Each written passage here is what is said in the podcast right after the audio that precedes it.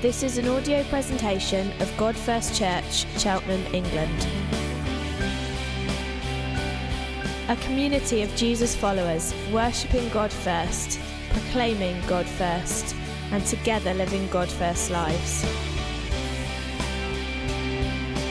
For more information, visit our website at godfirst.org.uk.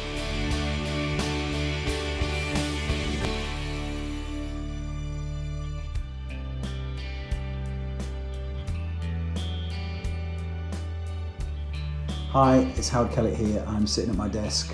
Sunday's message didn't record, but I've been asked by one or two people if I could uh, record uh, for you uh, so you could listen, uh, particularly as I thought it was a significant word. So uh, we're in a series on Acts and we're in part two, uh, two, two cultures in collision. And we're looking at how the early church was incredibly radically countercultural uh, to the Greco-Roman culture of its day. And in many senses, that's not different from where we are now. We find ourselves as the church in contrast to the prevailing culture, and it does make me uh, chuckle really, or, or feel sad when when the when the newspapers say, "Well, the church is so out of step with the culture." The church is uh, needs to get in line with the current cultural uh, norms, as if that was the aim of the church. That's never been the aim of the church. Our, our aim is to be in line with Scripture and the teachings uh, of Jesus. And so we're going to find ourselves as we go through this series that that we find ourselves uh, on unfamiliar territory. We don't know much about the Greco-Roman culture, but we find ourselves on familiar territory, da- tackling issues that are important today. And the issue I want to tackle today is um, the role of uh, of women and how the early church was radically empowering for women. And I know people throw mud at the church and say, oh, the church is uh, misogynistic, the church is patriarchal, the church um, kind of doesn't empower women. And they say that about this church as well. Uh, but it's just, it's just not true.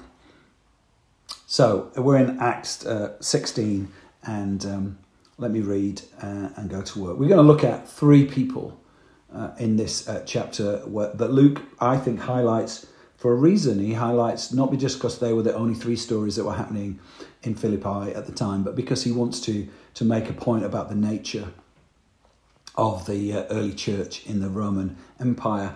And I think it's interesting, the, um, the Roman Empire didn't really know what to do with the early church. They didn't really know how to react. They were used to uh, dealing with uh, armies that came against them with swords, and they'd reply uh, with masculine power and energy and thousands of Roman legionaries. But how do you respond to uh, Christians who seem to be undermining the culture of, of Rome, but, but lived peacefully and paid their taxes and were good neighbours and worked hard?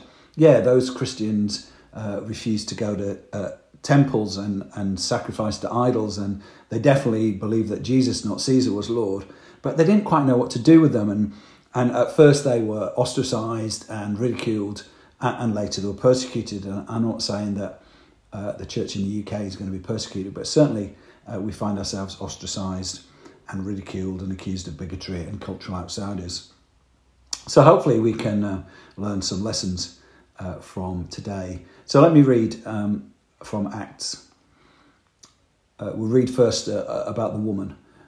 Acts 16, verse 5. So the churches were strengthened in the faith and grew daily in numbers. During the night, Paul had a vision of a man of Macedonia standing and begging him, Come over to Macedonia and help us. After Paul had seen the vision, he got up, uh, ready at once to leave for Macedonia, concluding that God had called us to preach the gospel to them. Verse 12 We travelled to Philippi, a Roman colony and the leading city of Macedonia, and we stayed there for some days. On the Sabbath, that'd be Saturday, uh, we went outside the city gate to the river where we expected to find a, a place of prayer. We sat down and began to speak to the women who were gathered there. One of those listening was a woman from the city of Thyatira named Lydia, uh, a dealer in purple cloth. She was a worshipper of God. And the Lord opened her heart to respond to Paul's message. When she and the members of her household were baptized, she invited us to her home. If you consider me a believer in the Lord, she said, come and stay at my house. And she persuaded us. Interesting that these events uh, the first time the gospel reaches Europe uh, after Paul responded to a vision from a man of Macedonia. Although I don't think that Paul uh, and Silas and uh, Luke and Timothy were traveling at that time would have thought, oh, wow, isn't it really important we're going to take the gospel to Europe because they're just moving to another province uh, in the Roman Empire. But yeah, they did cross the Aegean Sea into, uh, uh, into Greece and they come to the Roman colony of Philippi. And interesting, Philippi is a Roman colony. it's almost like a Milton Keynes of the Roman Empire. There's it's a, a newish town and therefore hasn't really got any Jewish uh, people in the town. There's certainly not. There's certainly less than ten Jewish men because Paul's practice would have been to go to the synagogue, and you needed ten Jewish men to make a synagogue. Interestingly, no women were required. No women were required, but yeah, ten Jewish men to make a synagogue. And uh, Paul's church planting strategy was to go to synagogues, and we'd seen we heard that last week uh, from Christopher and uh, but actually, this time there is no synagogue. So Paul must have inquired, where do um, people who are, uh, are worshippers of, of, Yahweh, who who are trying to follow the Torah, uh, whether they're Jewish women or, or, Gentiles, where do they go? And um, he expected to find a place of prayer, and he was told to go by the river. And so he does. And when he gets there, it's clear that there's no men there. There's just women. Uh, uh, Luke continues, We sat down and began to speak to the women who were gathered there. And we see nothing countercultural in that, do we? Paul sits down and speaks to women. Great, that would happen all the time. It happens all the time in church life. Uh, but actually, you've got to remember that Paul was, uh, uh, although he was a Roman citizen, is also a Jewish man. And for years, in his early years as a Jewish Pharisee, he'd have begun his uh, day with this prayer. I thank you, O Elohim, that means eternal God, that you have not made me a woman or a slave or a Gentile. So, why was Paul, who'd grown up as a Jewish Pharisee or rabbi, why was he talking to women by rivers? Why were they talking to women about Jesus? It's interesting that loads of people think Paul's a misogynist, that there's no way he would have taught women, that no way that he had any regard for women, that what he what he wrote about women in his, in his letters was shaped by the culturally ingrained prejudice of the day, that he, he had a culturally ingrained prejudice of women. They believe that what Paul, taught about the role of women, wives, submit to your husbands in the Lord, um, had nothing but contempt for women, that he was merely reinforcing the patriarchal attitudes of his time. But I think those people are wrong about Paul. You cannot dismiss Paul and say, oh, he just hates women, and therefore what he says about women is wrong. And actually, what I'm not going to do is I'm not going to try and underline loads of things about Paul, what he said about women. I'm not going to take that, but I'm just going to take the story and let it talk to you. So I don't believe that, that Paul was a misogynist or patriarchal or anti women. He was actually a transformed Jesus follower. When he met uh, Jesus, the risen Jesus on the road to Damascus, he was radically transformed. When he went away into the desert of Arabia to reread the scriptures, and when he heard and must have heard about uh, the life of Jesus, he was radically uh, transformed. And so he follows his master, he follows his Lord, his rabbi, and who years before spoke to a woman besides water. Uh, yes, Jesus had sat down by a well and taught a broken outcast woman there. And actually, it's interesting that John, uh, chapter 4, John records that is the reaction of Jesus' disciples.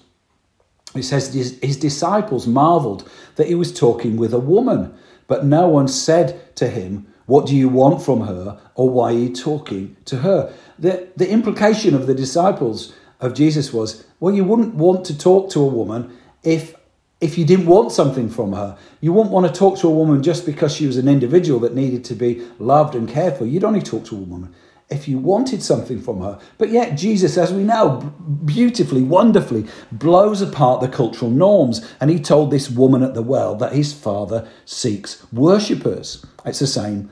Uh, uh, same phrase, worshipper, as uh, Luke talks about the, the woman here, Lydia. And he reaches out, uh, Jesus reaches out to this woman and brings her truth and freedom, forgiveness, acceptance, inclusion, and life.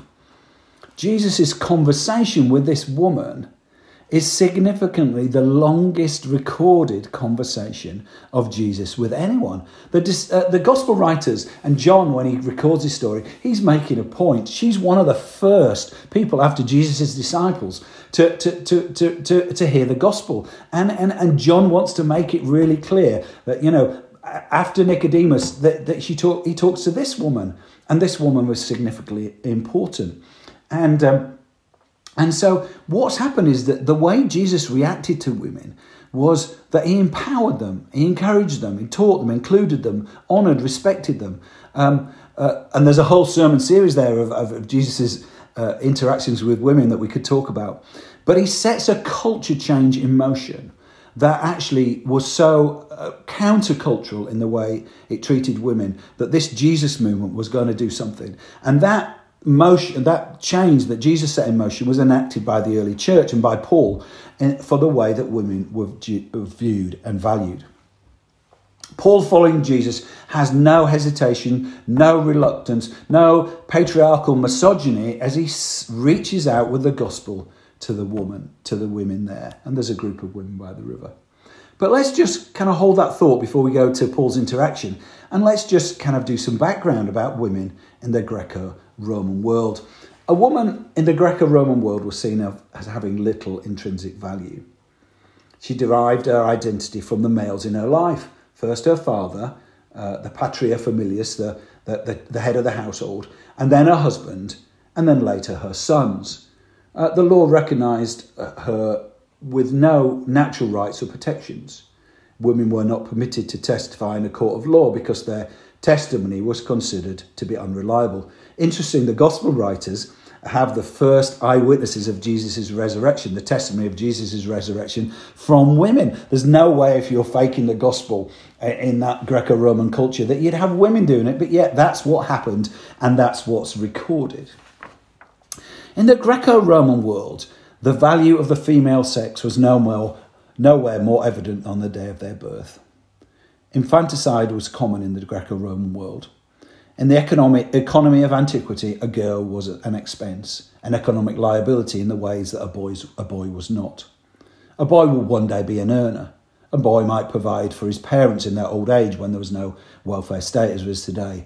A boy might even improve the status of his parents by his accomplishments. A girl, on the other hand, would need to be fed and clothed for more than a decade before she was married off and upon her marriage, the father would have to pay a sizable dowry to her husband who was taking on the economic liability of a woman. Thus, we find at the day of their birth that children who were defective in any way were disabled, usually drowned in a bucket of water or left exposed at the town garbage dump to be claimed by, uh, by vultures or dogs. But archaeological evidence suggests the most common defect for which children was abandoned was femaleness. Those uh, uh, uh, women, kids that were abandoned, uh, w- uh, that didn't die on the dump or by dogs and vultures, were often taken up by slave owners or pimps to be raised as prostitutes. One ancient letter in the Greco Roman world, a husband writes to his wife If you happen to be pregnant again, if it's a boy, leave it. If it's a girl, throw it out. The ideal daughter for pagan Romans was one physically be- beautiful who could be married off soonest. The typical ra- age for arranged marriage was 12, theoretically at puberty. But many girls were given in marriage at 10 or 11 to a man twice or even three times their old age. And the marriage seems to be have been consummated whether the girl was ready or willing or not, physically or emotionally. It appears there was no expectation of a loving relationship. A woman's role was to produce a son to be an heir. And now this is awful. Adultery in the Greco Roman world was common, as was divorce. Women who were divorced by their husband at will, who had no son, would just be abandoned into poverty. The unmarried females, sisters, daughters, slaves within some Roman households they were seen as the property of males, but in some Roman households, they were just raped at will. It was described that the best a virtuous Roman man could do would be expect to visit the many brothels. He wasn't expected to have self control or be faithful to his wife. And now he just visit the brothels, and that was very virtuous because at least he wasn't exploiting the women in his household. So, what did these women sitting by the river in Philippi expect when Paul, a Roman citizen, dressed perhaps as a Jew, and Silas, perhaps just as a Jew, and Timothy and Luke dressed as Romans, what did they expect when these four men approached? I know today that uh, women, when they go out and are approached by men, particularly in the, in the evening or particularly at a vulnerable time, maybe outside the city or whatever, they wouldn't feel positive. And I'm sure at first these women were nervous but Paul sits down. He takes the posture of a humble teacher. That's what Jewish rabbis did. They sat down to teach. And he's humble and he shares the gospel with the women. I'm not sure what he did say. I, I don't know if he'd talk about Jesus meeting a, a woman by the water and explaining that Jesus is seeking worshippers and you are seeking Yahweh and Jesus is seeking you and talked about how that he's the Messiah. And I don't know what he said. But one of those listening was a woman from Thyatira named Lydia, a dealer in purple. And she's a worshipper of God. When Luke says she's a worshipper of God, it means that she was uh, not, a, not a Jewish woman, but she was in a, on a trajectory to find Yahweh. She would probably have been following the Torah and would, like Cornelius in the earliest parts of this, a Gentile Roman soldier, would have been trying to uh, uh, find relationship, find truth in worshipping Yahweh. Lydia was from the from modern day Turkey, where we were last week, uh, uh in uh, Thyatira in Galatia, and we know that she, although she wasn't a Jew, she worships God. Lydia is also a seller of purple dye or a seller of purple. The empire's most expensive dye. It was a rare dye, uh, and it was a skilled process using rare raw materials to create the dye.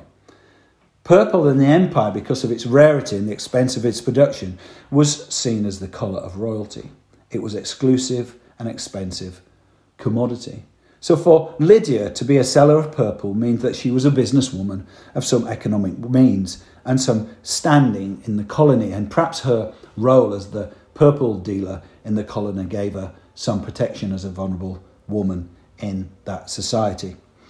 We're not told if Lydia had been married or was married or had been married or widowed, but there's clearly no adult man in her household because if there was a man in the household, he would have been the paterfamilias, the father of the family, the head of the household. But certainly it seems like when Lydia responds to the gospel, so does all her household. So Lydia's fairly unique in the Roman Empire, a wealthy, independent woman of some status. And then we get this wonderful statement the Lord opened her heart to respond to Paul's message. When she and the members of her household were baptized, she invited us to our home. If you consider me a believer in the Lord, she said, come and stay with us at my house. And she persuaded us. That's a wonderful phrase, isn't it? The Lord opened her heart. And I know that for many of us, that's what we need for uh, when we became Christians. God suddenly opens our heart, softens our heart to hear the message. Perhaps our heart was hard and nervous as the men approached, But by the time she's heard about Jesus and the Spirit of God works on her and the gospel works on her, her heart is satisfied and, and she's baptized. And as she's the head of her house, so is the rest of her household. Lydia invites Paul and his companions to her home. Her home, a woman's home, was to become the base of the Philippi church plant, she, Lydia, was perhaps the, the patron, the sponsor. Certainly, the, the, the church met in her house. Uh, whether she uh, was a leader or not isn't, isn't clear, but clearly she was hugely significant in that church in Philippi. And that is important that women remain hugely significant in the Church of God, uh, whatever the governmental structures. But let's ask this question who else joined this first century church that met in Lydia's house? There's no transfer growth. There's no people hopping from church to church because they didn't like the music, didn't like the worship, or the preaching was too long, or they didn't like the coffee. There are no ch- uh, Christians moving into town looking for a church. It was new converts or no one. So, who were these new converts? The answer, straightforwardly, is mostly women and a few slaves and a few Gentile men. And Luke underlines that when we go to the next person in our story. We'll come back to Lydia and the church in her house. So here we got a slave girl. Paul and Silas, and probably Lydia and the women by this time, uh, stick to the plan, and maybe the following Sabbath, Saturdays, they head down again to the place of prayer by the river. Let's read verse 16. Once we were going to the place of prayer, we were met by a female slave who had a python spirit by which she predicted the future. That python spirit is actually comes uh, is often missed out in a lot of the English text, but it basically means that she had the spirit of the Oracle of Delphi. Long story, but basically, this uh, Python had fought Apollo and um, had been murdered, but uh, was able to speak the future uh, in what's the Oracle of Delphi. So she's got this evil spirit uh, that is able to predict the future, and they call it a Python spirit because it's the same uh, it, it, links to that story. Anyway, she had a python spirit by which she was predicted the future. We don't know if he slithered along the ground uh, or not, but uh, let's not get into a long discussion about demon possession. Uh, she, she, uh, she, a python spirit by which she predicted the future. She earned a great deal of money for her owners by fortune telling. She followed Paul and the rest of us, shouting, These men are servants of the Most High God who are telling you the way to be saved. She kept this up for many days. Finally, Paul became so annoyed that he turned around and said to the Spirit, In the name of Jesus Christ, I command you to come out of her. At that moment, the Spirit left her. I mean, this is a strange incident. You know, without talking about the nature of demon possession, here we have an oppressed woman. On the surface, we can see that she's physically and economically oppressed by men. No change there in Greco Roman culture for a woman. But she's a slave. Maybe she'd been abandoned uh, at birth and taken up by these by the, the, by her owners. She may have at some point been a prostitute, and now she's a fortune teller. Interesting. Why do people get possessed with evil spirits? Sometimes it's habitual and gross sin that they do over a period of time that provides an open door uh, for evil spirits and the enemy. And I'm not got loads of experience with this, but often um, sins that are done against people can provide an open door. And I think for this woman, perhaps a life of violent trauma, abuse, or, or rape can have been a pathway for evil to enter. But whatever we know about this woman, she's clearly oppressed, oppressed by economically and physically, but she's also oppressed spiritually. And we know that she cries out. She followed Paul and the rest of us, shouting, These men are servants of the Most High God, telling you the way to be saved. She kept this up for many days. The Spirit's crying out, and so is the woman crying out. I don't think that the people listening would have thought this is a free advert uh, for uh, Yahweh, the God of uh, heaven, the Most High God, because I think when they would have heard the Most High God, they would have thought about Apollo or Zeus. They certainly would not have thought of Yahweh. And so this is just a confusion. The, the, the, the, the, woman following saying these are uh, uh, uh, ambassadors of, of the Most High God, servants of the Most High God, would not have pointed people to Yahweh. And in the end, Paul says, enough is enough. But beyond all, in all the confusion of what's happening, I believe this woman's crying for help. So it says, finally, Paul became so annoyed that he turned around and said to the Spirit, In the name of Jesus Christ, I command you to come out of her. And at that moment, the Spirit left her. In that moment, the slave woman is free. Now, Jesus had taught that if you cast a demon out of somewhere, it's like sweeping a house clean. But what you need to do is to fill the house again. Otherwise, the demon's going to go out and bring 15 more in, and it's going to be worse than to start with. And I'm sure Paul, Paul would have been familiar with this teaching. So, as well as instructing her to be quiet and the Spirit to come out with it. I don't think he just left her by the roadside then as if she didn't matter. I believe that perhaps himself or uh, Silas or Timothy or Luke, but probably Lydia, goes and tells her the gospel. Tells her the gospel. And maybe told her the story of, of Mary Magdalene, who, who, who uh, tradition has was uh, filled with a demon. Certainly told her about the, the love and grace of Jesus. Certainly told her how Jesus has come to set people free And, and so, therefore, I believe that this slave woman becomes added to the church. She becomes a follower of Jesus and she's filled with the Spirit. And she's added to the growing church in Lydia's house. Interesting that Paul makes it really clear that the moment that the, the, uh, sorry, Luke makes it really clear that the, the moment the Spirit left her, so did the, her slave master's ability to make money out of her. And that was happening as slaves across the empire got free. Not all of them became free, but actually the, the relationship with their masters changed. And so we were here in verse 19. When the, her owners realized that their hope of making money had come out of her, same phrase as the demon, the demon coming out of her, they seized Paul and Silas and dragged them into the marketplace to face the authorities. They brought them before the magistrate and said, These men are Jews. Certainly that's Paul and Silas dressed as Jews. It sounds it looks like Luke and Timothy got away with it. And are throwing our city into uproar. And here's the here's the critical um, accusation against uh, against the Christians. They're advocating customs unlawful for us Romans to accept or practice. By this time, across the Roman Empire, this was the beginning of a cultural trend where Christianity was to become a cultural pariah. Christianity was an outsider movement in all sorts of ways legal, social, religious, political. Believers, believers were widely despised, viewed with suspicion and scorn, and, and regarded as threats to stable, reasonable society, uh, uh and seen as undermining their ideological and economic framework. The crowd, it says in verse 22, the crowd joined the attack against Paul and Silas, and the magistrates ordered them to be stripped and beaten with rods. After they were severely flogged, they were thrown into prison, and the jailer was commanded to guard them carefully. Let's stop there a moment and ask what did the Roman society of the first century and early second century think of the early church? Let me just read you a few comments. This is Celsus, not Celsius, Celsus.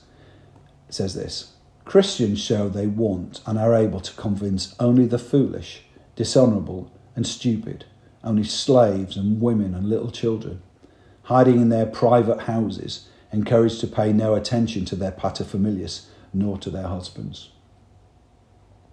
Here's another one, I think it's pronounced uh, offered a lengthy diatribe against Christianity, including criticism that the early church was recruiting, quote, from the dregs of the populace, credulous, gullible woman who believe anything, the inability natural to their sex.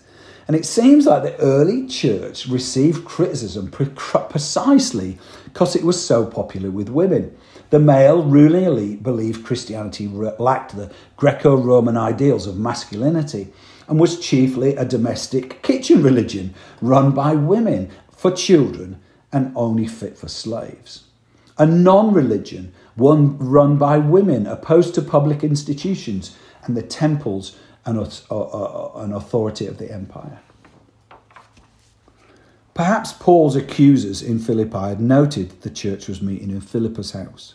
Uh, sorry, Philippi had noticed the church was meeting in Lydia's house and was beginning to be populated by women and slaves. And they noticed that they were opposed to all the things that Romans, good Romans, were supposed to do.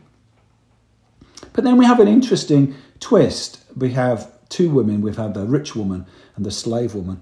And now Luke takes us to a Gentile jailer. Uh, let's read this. It's a little bit long, but I think it does bring an important contrast, so bear with, and then we'll land. Acts 16, verse 25. About midnight, Paul and Silas were praying and singing hymns to God, and the other prisoners were listening to them. Suddenly, there was a violent earthquake that the foundations of the prison were shaken. At once, all the prison doors flew open and everyone's chains came loose. The jailer woke up.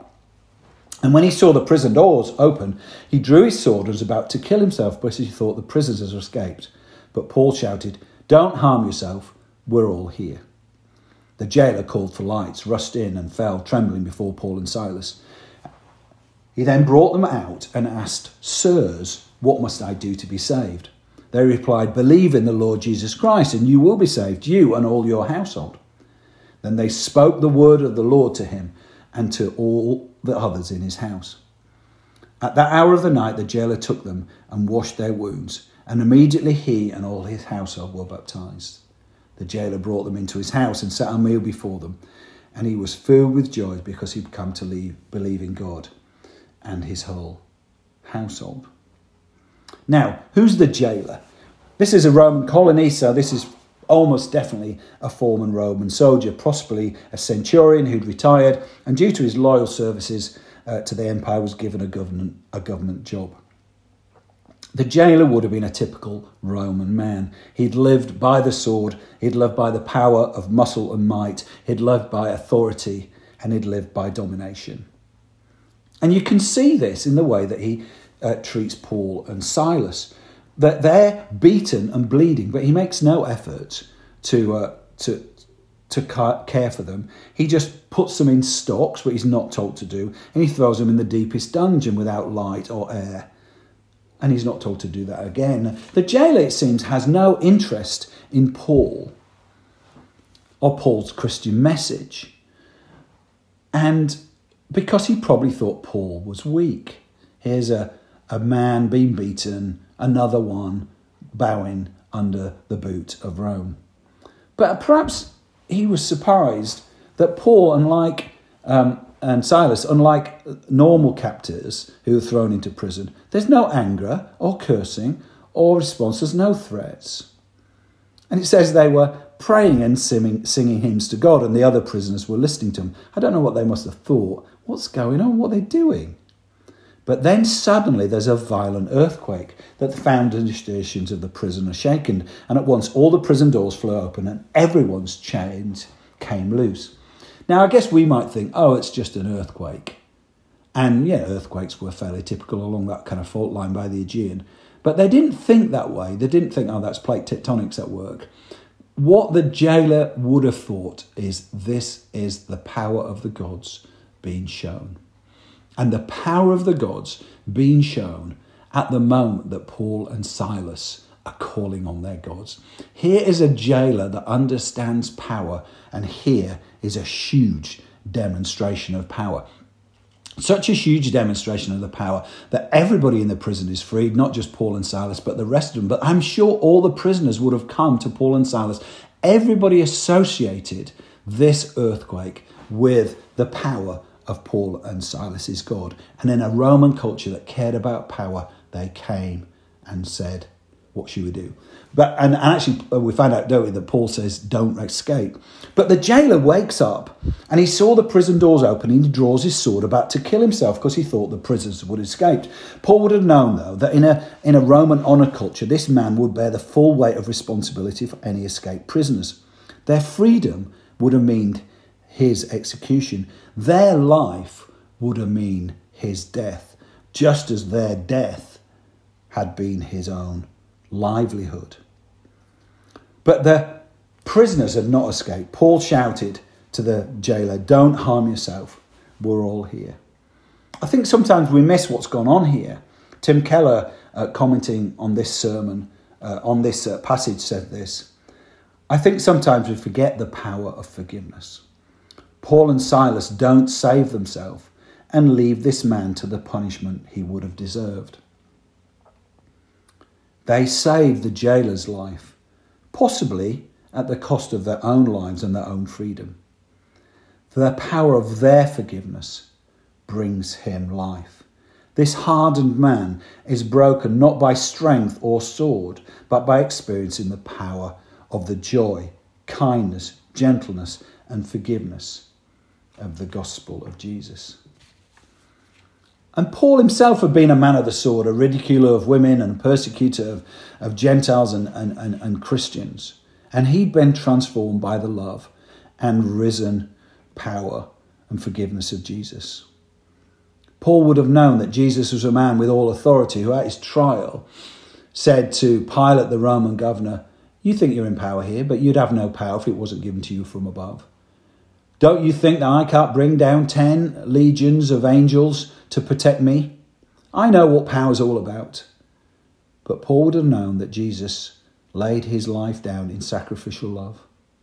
He would have known that Jesus' body was broken and his blood shed. And I'm sure as he talks to the jailer, he says, This is the gospel. that the one who died a slave's death, witnessed by women, he died letting go of its power, letting go of his life, that you, jailer from Philippi, may have life. This is the way of the gospel. Dying, Jesus makes us one, just as we are, as the uh, uh, service says, one, that we share the one love. Jesus makes us one. Paul was to write later, wasn't it? In Christ, there are no men or male or female, slave or free, Jew or Gentile. He's not saying that all those distinctions are gone, that there's no such thing as a man or a woman, that we're all just blended, one gendered. No, he's saying that actually there's a quality between men and women. There's a quality between slave and free. That there's a quality between Jew and Gentile, all of equal value. No hierarchy. There's no misogyny, no patriarchy. There's no second class citizens as women. There's no women with no place apart from what the men give them. There's women in their own right. The jailer asks what he must do. He believes and is baptized, dying to the power of a life of exploitation, dying to self honour, plunged under the water, risen to a life of sacrificial love, forgiveness, humility, gentleness, and kindness. Imagine then the next Sabbath, this powerful jailer, this man of muscle and might turns up with his household at Lydia's house, a room filled mostly with women and former slaves and a slave girl. The jailer joins a community that are so radical it changed the world. Where women had been seen as not important, as insignificant, as only good for babies and abuse. Here was a different culture. Here was a different place. In the early church, uh, husbands were taught by Paul to love their wives as Christ loved the church, laying down their lives for them. I don't know, and I'm not a great scholar of ancient literature, uh, uh, uh, Roman literature, but I don't know of anything that was more radical or revolutionary that stated in, in first century literature than this Husbands, love your wives as Christ loved the church. Perhaps when Paul wrote to the people, uh, the church in Ephesus, uh, "Wives, uh, obey your husbands, submit to the husbands of the Lord." The Roman culture would have been cheering, "Yes!" But when Paul writes, "Husbands, love your wives as Christ loved the church, laying down His life for them," they would have been absolutely gobsmacked. They would have thought, "What is this?" Paul encouraged this new community it urged the men to remain virgins until married. It uh, encouraged them to be faithful to their wives. Wives were not divorced or abandoned. Extramarital sex was denounced as adultery. Women were safe from sexual violence. The men used their strength and power to protect the women, to encourage the women. Female babies weren't aborted. Girls weren't forced to marry young. In fact, most Christian communities, the girls married at 18 or older. Slaves were treated as brothers and sisters. Those who were sick weren't abandoned in the street with plague to die, as it happened in Roman culture, because the weak were dis- disregarded. No, there was compassion. They showed hospitality. That's where we got the word hospitals from the first Christian carers. And they risked caring for the sick and the weak and the lonely, even at the risk of their own lives. Women and their caring, men and their protection brought an incredible transformation to this culture.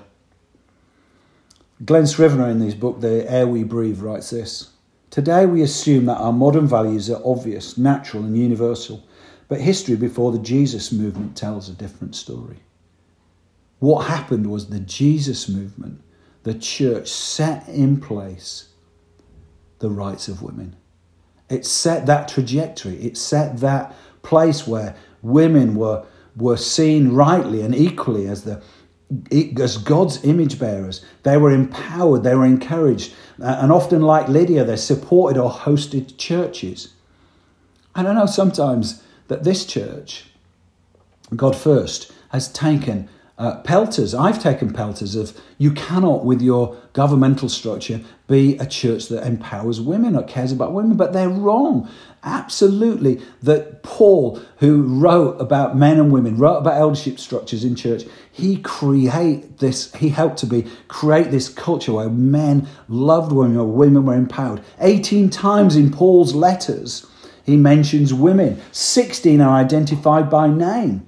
Paul doesn't uh, identify them as uh, uh, as appendages to their husband. He describes them as beloved co workers, evangelists, deacons, caregivers. Uh, uh, that, he, he, absolutely understands the critical nature of, of the way that women built the church, the early church. And to be honest, it's so true now that women are absolutely critical to the life of the church. They're not just there to make the tea or do the kids' work, although those things are really important and need doing. The fact is that women kept the church going, that women of faith through the generations have kept the church going, that, that women have been the ones that have empowered and led and, and, and hold, hold the church together with pastoral care and open up their house and being hospitable. Yeah, there may not have been elders, and those elders were meant to be caring and fathering and loving and empowering the church. But they're absolutely critical. Sociologist Rodney Stark estimates that perhaps two thirds of the Christian community in the late first and second centuries were made up of women. Hear that? Two thirds of the Christian community in the first and early second century were made up of women. He says this This is exactly the opposite to the broader Greco Roman world, where women made up only about a third of the population outside in this in the in the in the pagan Roman world, women are killed so that they only make up a third of the population. Women are abused and uh, uh, uh, and abandoned. They make up a third of the population, but inside the church, they make up two thirds of the population. It, Rodney Stark continues Women left the religious systems of the Greco Roman world with which they are familiar and consciously decided to join the burgeoning Christian movement no one forced them to do so. No one made them become Christians. No, they were drawn to this radical message of sacrificial love. They were drawn to this radical message of Jesus, the one that empowered women, the one that loved women, the one that, that, that, that, that had women uh, with him and his band, the woman, the one who taught women, the woman, uh, uh, the woman who, who set a new trajectory, a new course. Women's rights and equality are not something that comes out of the ether. They've come right out of the heart of the Christian gospel. And God first, this church needs to be a church where women are loved and empowered, where they can preach, where they can lead, where they can host, where they can lead small groups, they can lead ministries, can lead mercy ministries. They can do so many things. Do we believe in women leaders? Yes. Do women sit on our core team? Yes. Are women can women be trustees at this church? Yes. Women, there's so many things that women can do. So let's not have any nonsense about this church not being an empowering church for women. Because if we're a gospel church, if we're a church that follows the Saviour, if we're the church that, that, that te- follows and understands the teachings of Paul and the early church, then we are going to be a church that empowers women. So we're going to first, before we break bread, I want all the women to stand up. That means women. But let's not get into were you assigned be a woman or or whatever. No, women, X X chromosomes. We want you to stand up. And guys, I want you to just give the loudest, most raucous, most encouraging, loudest applause for them to honour them. I know you're a little bit half baked when you honoured me coming back from my um, hip operation, but let's really, really give them a huge round of applause. And, and I don't want you to panic, guys. You think, oh no, this means that, that, that, that there's no role for men. Women are it's all about women. No, I haven't been, you know, I had a hip replacement in, in being injected with, with, with a feminism. No, but I am, I am a biblical Christian and believe that, that Jesus is the one who, who birthed the, the rights of women.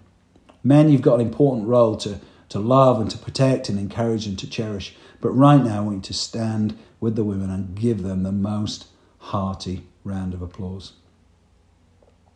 So, God first, that's what we did. And I shed a tear or two as we did that. And it was a really moving moment in God first. And what was lovely at the end of the uh, of the meeting, at the end of the message, so many women came to me and thanked me, and so many men came to me and said that was that was great. And it's not so much about me being thanked, but I think this is a critical message for us. We can be a complementarian church, and we can be the most empowering church around for women and their ministry. So let's do it. Let's be a people of the early church who set a trajectory for a change for women. Let us be a, a church that empowers women, empowers the slave, the, vo- the broken, the lonely, the vulnerable, empowers the outsider. In Jesus' name, Amen.